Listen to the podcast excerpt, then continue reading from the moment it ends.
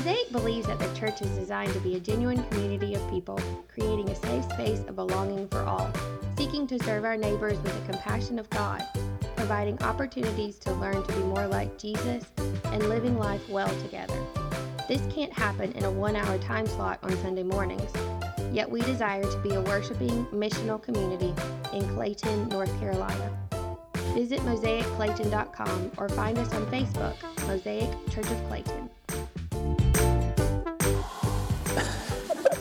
I do like how the video and the audio was off. It looked like a poorly translated kung fu movie from the 1960s. We've been working our way through uh, this story of Benjamin Button as a way of introducing this concept that oftentimes we can get lost in our imagination and creativity in our dreams, but fail to actually live them out. And so that's the question that we continue to ask as we are examining these dreams that we feel God has given us as a church community. And so today's text, we're going to be looking at Deuteronomy chapter 6, verse 4. That's where we'll nestle in. Deuteronomy is between the book of Numbers and Joshua. So, we're in this home stretch of this series, Expedition, exploring together God's dreams for Mosaic. And we've been asking this question this entire time uh, Will we remain in the comfort of now, or do we have the faith to step out into the journey of these new dreams that God has given our church community?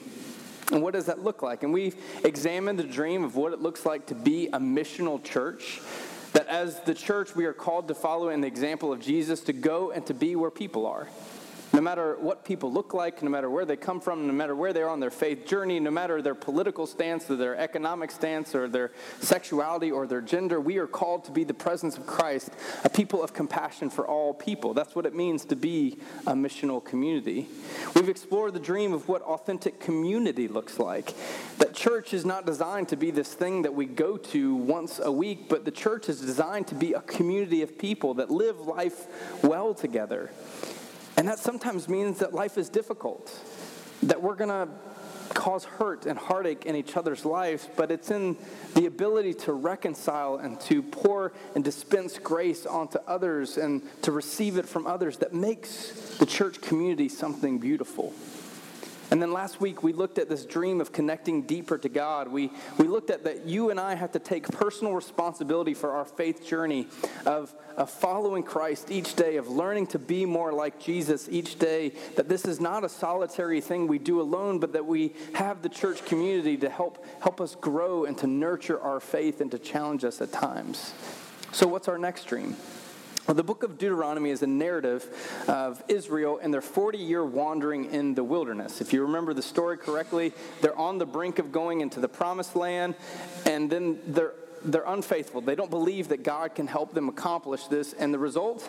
Well, they get to wander around in the wilderness for 40 years. Um, like a bunch of guys that aren't willing to trust a GPS and listen to their wives when they're telling them, no, this is where you actually want to go. And so for 40 years, they're there. And, and while they're there, they pull together all these different sayings and laws, or known as Torah.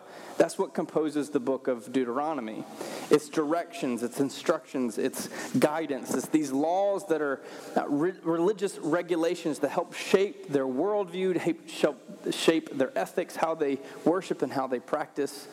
But the chief cornerstone of the book of Deuteronomy is found in our text. And it's a reminder that God has brought them to this place. That despite their disobedience to God, despite their willingness not to believe that God can fulfill the promise God made, that God is still present with them. Our text is called the Shema. It is a call to listen, to hear, to look, and to see God. And for this, it says in Deuteronomy 6 4, Hear, O Israel, the Lord our God, the Lord is one. Love the Lord your God with all of your soul, with all of your heart, and all of your strength. These commandments that I give to you today are to be on your hearts. Impress them on your children. Talk about them when you sit at home, when you walk along the road, when you lie down, when you get up. Tie them as symbols on your hands and bind them on your foreheads. Write them on the door frames of your house and on your gates.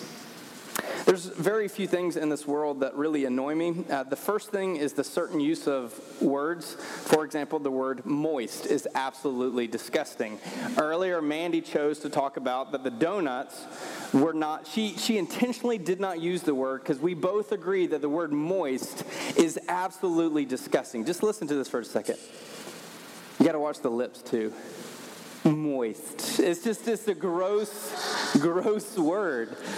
The second thing that really annoys me is people talking with food in their mouth. It just really, really annoys me. But the third thing that really annoys me is uh, people that parent you uh, and how do you parent your children? And they don't even know you. Like that's just nothing more annoying to me than, than people who do that. Uh, it starts when you're expecting a child as y'all are expecting a child now. All of a sudden everyone's like hey let me tell you the specific thing that worked for my specific child because we know that children are all different but this one specific word of wisdom is going to work for you and everybody's got to tell you everything they need to know. And then there are the people that you don't know and you're in that random store with people and they want to come up and give you their advice. So uh, take for example, um, Miss Expert Mom, when I was shopping with the girls a couple weeks ago, um, if you've ever shopped with two children, which I rarely do, um, uh, Aubriana was sitting in the cart where you put the groceries, not on the top thing, but in the cart with the groceries. And then Madison, as she always does, was standing on the front of the cart, holding on to it. And this mom came up to me. She's like, "Whoa, whoa, whoa! You don't, you don't need to do that." And I wanted to look at her and say, you know what? I don't even need these groceries because you just gave me all the nutrition I need for the rest of my day. Thank you for passing along this wisdom that I don't need to do this. Uh, we were traveling recently with the girls and we were letting the girls stand on the uh, luggage cart. You know, you put your luggage on to take it up to your hotel room. And this woman came running up to us, like Jennifer and I were pushing this luggage cart at Mach 1 speed, like we had drugs in our system. And she was like, whoa, I don't know if you need to do that. And it's like, like, thanks. Thanks for parenting me as I tried to parent my children. So when we read this text from Deuteronomy, and it goes from love the Lord your God with all of your heart, soul, and mind, and then it starts getting into parenting, some of us are like, wait a second.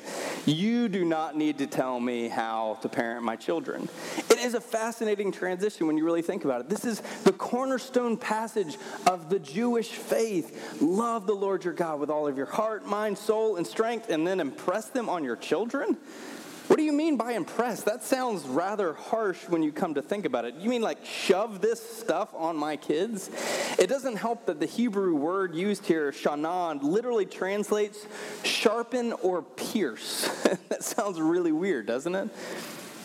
Impress, sharpen, pierce this on your children. I'm having some like horrible religious flashbacks from my time as a child with really weird religious people in the church.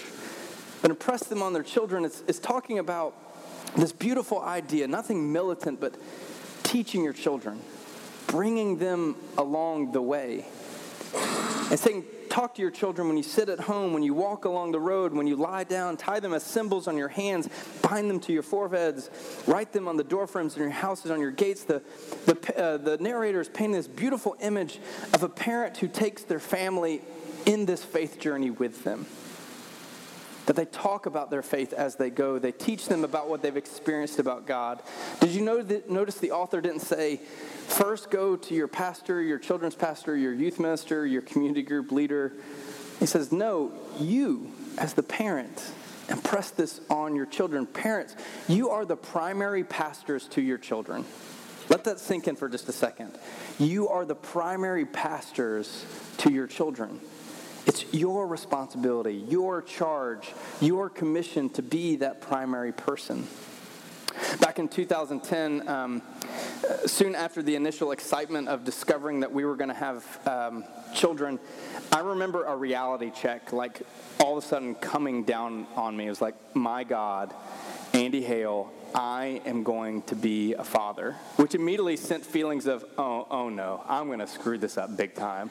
I, I have this lifelong medical condition called foot and mouth syndrome where I say the wrong thing at the wrong time. And what if I pass this disease along to my children?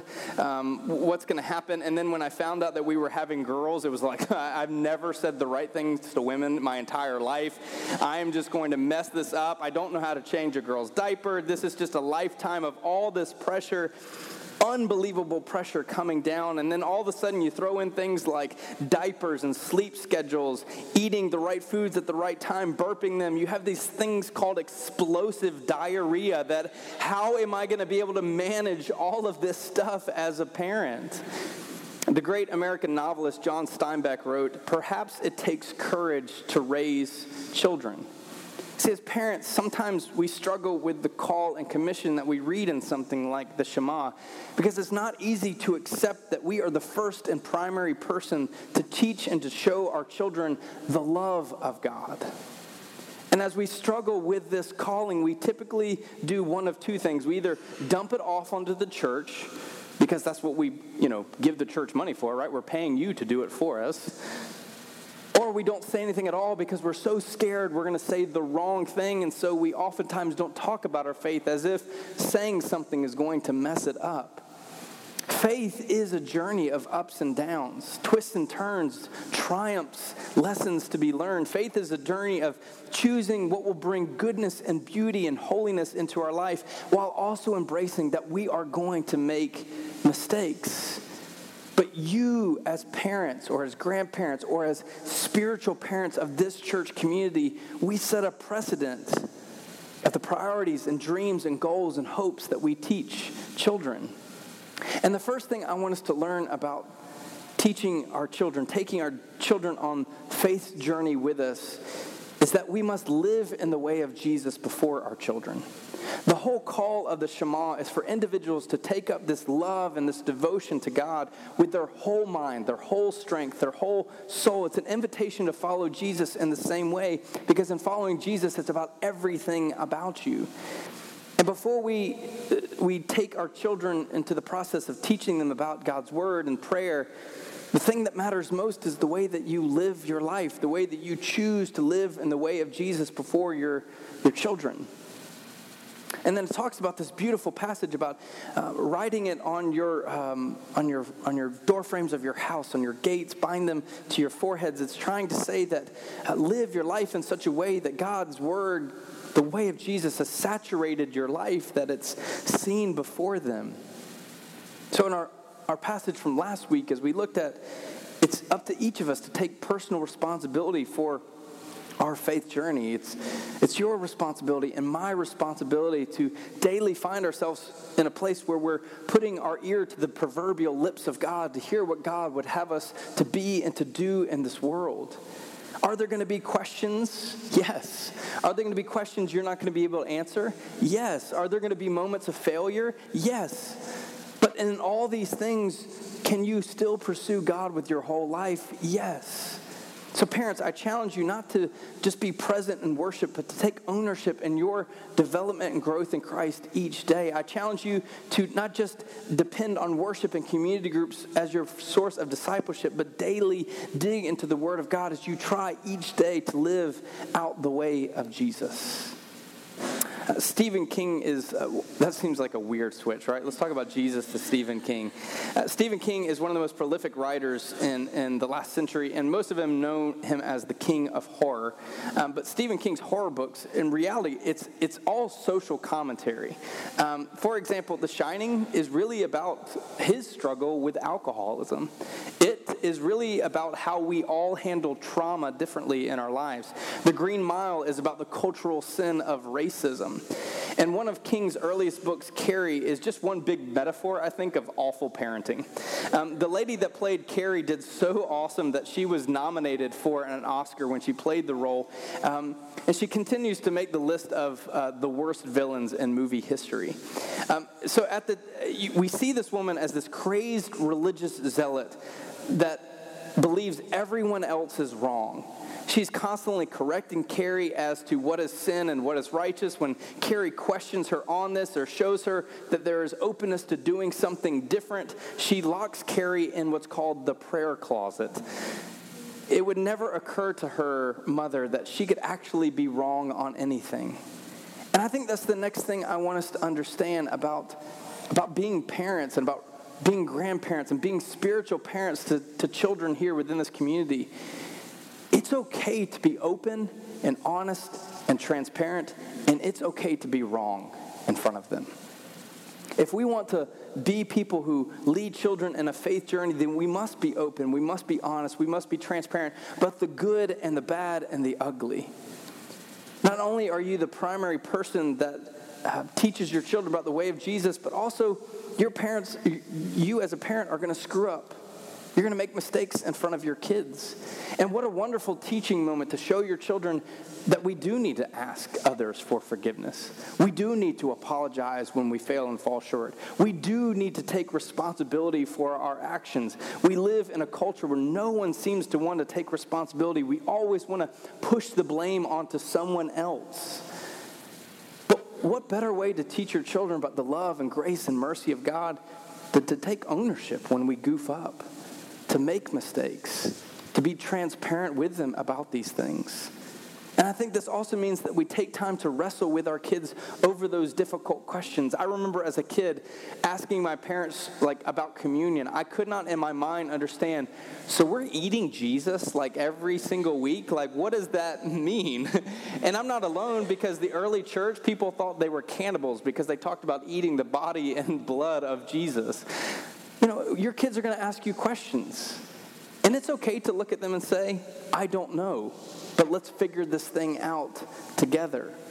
God will go to absurd ends to show us the love and mercy of God. God is portrayed in Scripture in the parable of the, the, the uh, prodigal son as not a terrible father, but as a gracious father.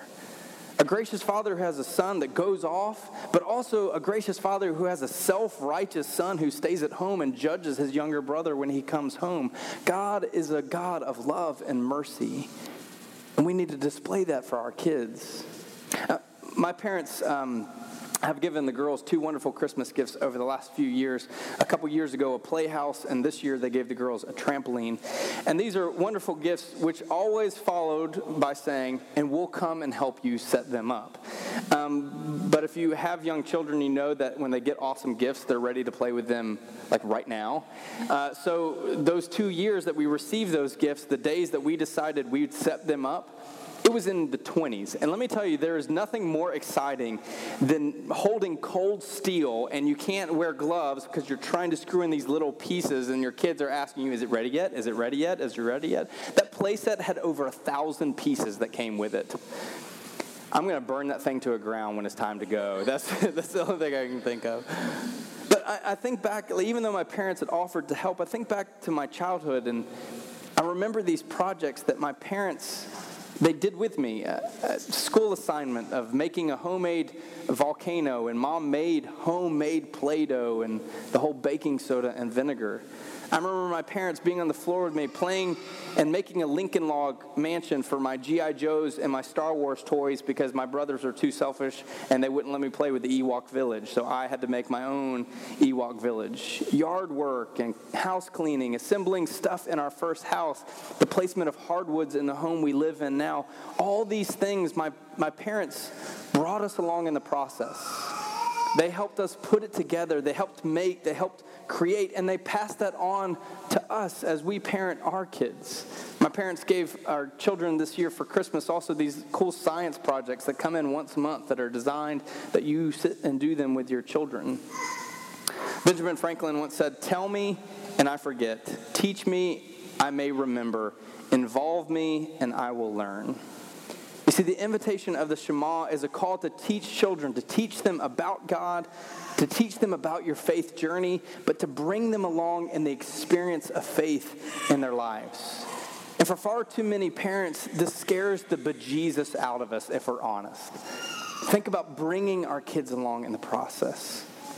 Because oftentimes we feel like we don't have all the answers of faith, but I want us to consider all the things that we feel like we have answers to in our lives.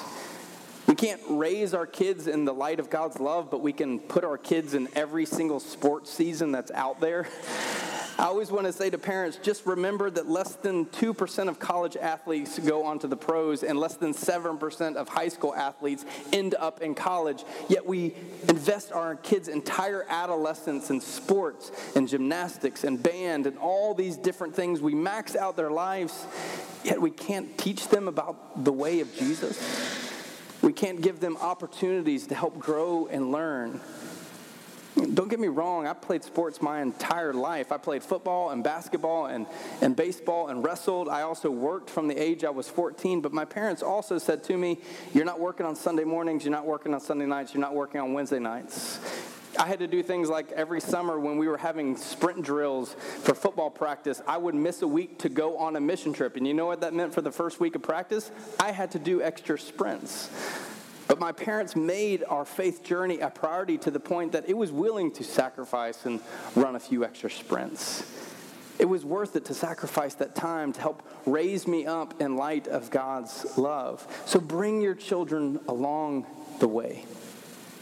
Uh, three, uh, when I was three years old, uh, it seems like ages ago. Um, that was a long time ago now that I come to think about it. But when I was three years old, I was ready to learn how to fish. Um, you know, of course, we had the let's go fish game. Like after a while, when you stick so many fingers down in the game, it breaks. Uh, and then I remember, like at our fall carnival, we would throw the little thing over and somebody'd clip something on. You feel like you caught a fish, right? So we were ready and we were pushing mom and dad to take us out to go fishing. And so they took us out to this farm pond. What I found out years later, it was actually they took us to a uh, low security prison farm that we had a family friend that owned the farm and this it was this low security prison that was kind of like the last step before someone gets acclimated back into society. So this is really weird. Sorry, it didn't come to think about it, but uh, so we go out there and we're we're fishing and first cast pulling a fish. And then immediately I remembered it was for my first cast and first fish because the catfish stung me. And I remember how awful that felt. And I remember soon afterwards, I also got stung by a wasp that day. So it was like the two worst things to happen to a three year old to never want to go back to fishing. But what it taught me is a lifelong love for fishing. And I think about how often in my life I've taken others fishing that I've learned the experience I had from my parents. And so I want us to understand this and consume this. This is an invitation to bring a new lifestyle into your children's life. It talks about writing this on the door frames of your house, on your gates, bind them on your hands and on your foreheads. It's an invitation to see that what you teach your children today will matter for tomorrow. Which also challenges us to think about what are we writing on the door frames of our house? What are we binding to our hands and to our foreheads?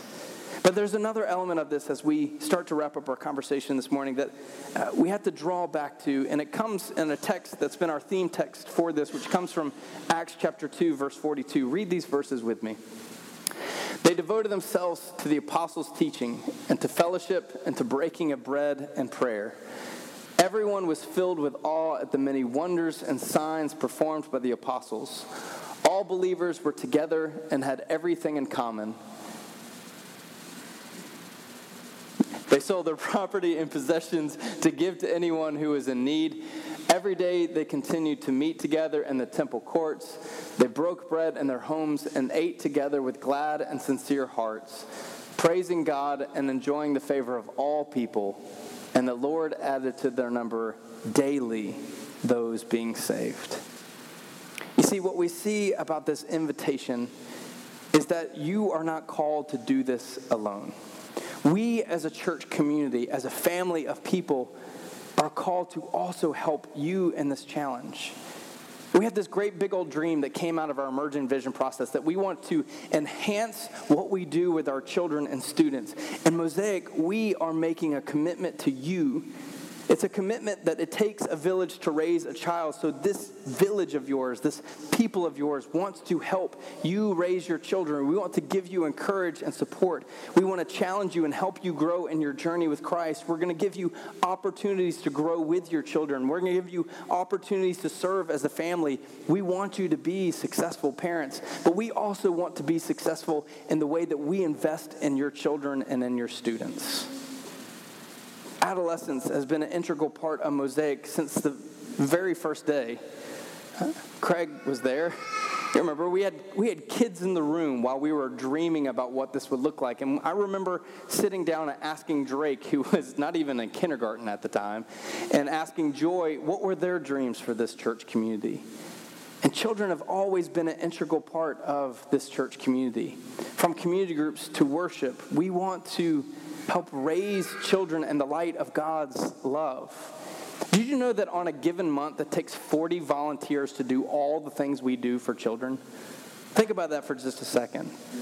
From Kingdom Kids to childcare at community groups, from student small groups to First Friday gatherings, it takes 40 people to make all that happen. Two years ago, we looked at staffing priorities for the coming chapter of Mosaic, and we needed someone who could focus in on working with children and students. So the hire of Caitlin Rogers was an intentional movement.